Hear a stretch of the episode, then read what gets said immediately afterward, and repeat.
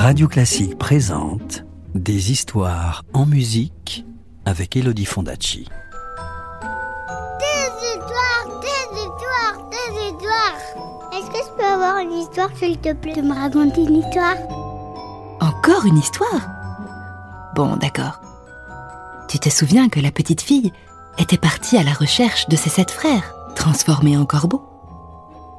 Elle était arrivée jusqu'aux étoiles. Eh bien, voici ce qui arriva. Chapitre 2 Le petit os.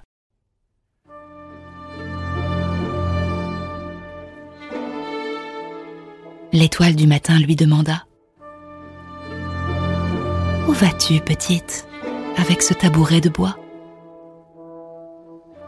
Je vais jusqu'au bout du monde, madame, pour chercher mes sept frères. Tu ne les y trouverais pas. Mais je peux te dire où ils sont. La maison qu'ils habitent est au sommet d'une montagne de verre, si glissante qu'à chaque pas qu'on y fait, on recule aussitôt de trois autres. Bien des peines t'attendent, petite. Auras-tu assez de courage? Oh, madame, pour retrouver mes frères, j'aurai tout le courage qu'il faut.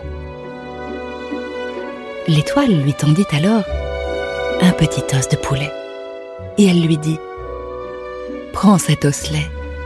Sans lui, tu ne pourras pas ouvrir la maison où se trouvent tes frères. La fillette prit le petit os, l'enroula précieusement dans son mouchoir, et elle reprit sa route jusqu'à ce qu'elle fût arrivée à la montagne de verre. Comme la pente était raide, bien souvent elle tomba, mais toujours elle se releva. Enfin, elle atteignit le sommet, les pieds et les mains couverts d'égratignures. Il y avait là une unique maison. La porte était fermée. La petite voulut donc sortir le petit os, mais quand elle dénoua son minuscule mouchoir, il contenait non plus un os de poulet, mais une petite clé en or.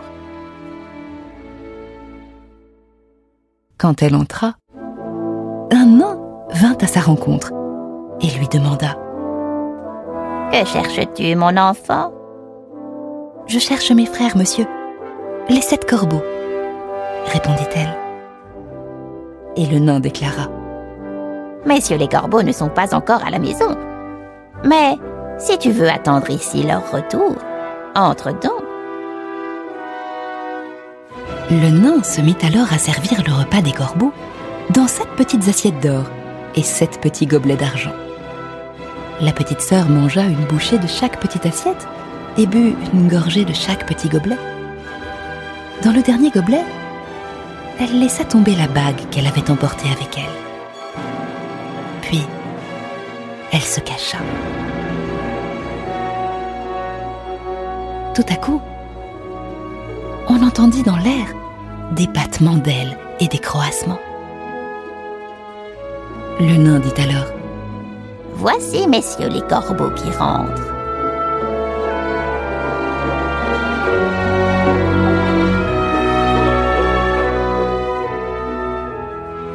Dès qu'ils furent arrivés, les corbeaux voulurent manger et boire, et chacun chercha donc son assiette et son gobelet. Tous, l'un après l'autre, s'étonnèrent. Qui a donc mangé du pain dans mon assiette? Qui a bu dans mon gobelet? Une bouche humaine est passée par là. Et comme le septième corbeau arrivait au fond de son gobelet, la petite bague roula devant lui. Il la regarda et reconnut la bague qui avait appartenu à sa mère. Mon Dieu, si seulement notre petite sœur pouvait être là, s'exclama-t-il. Nous serions enfin délivrés.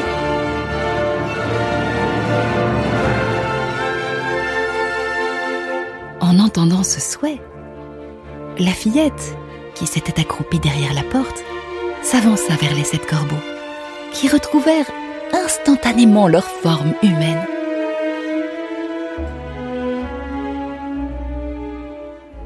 S'embrassèrent et ils reprirent tous ensemble, joyeusement, le chemin de leur maison.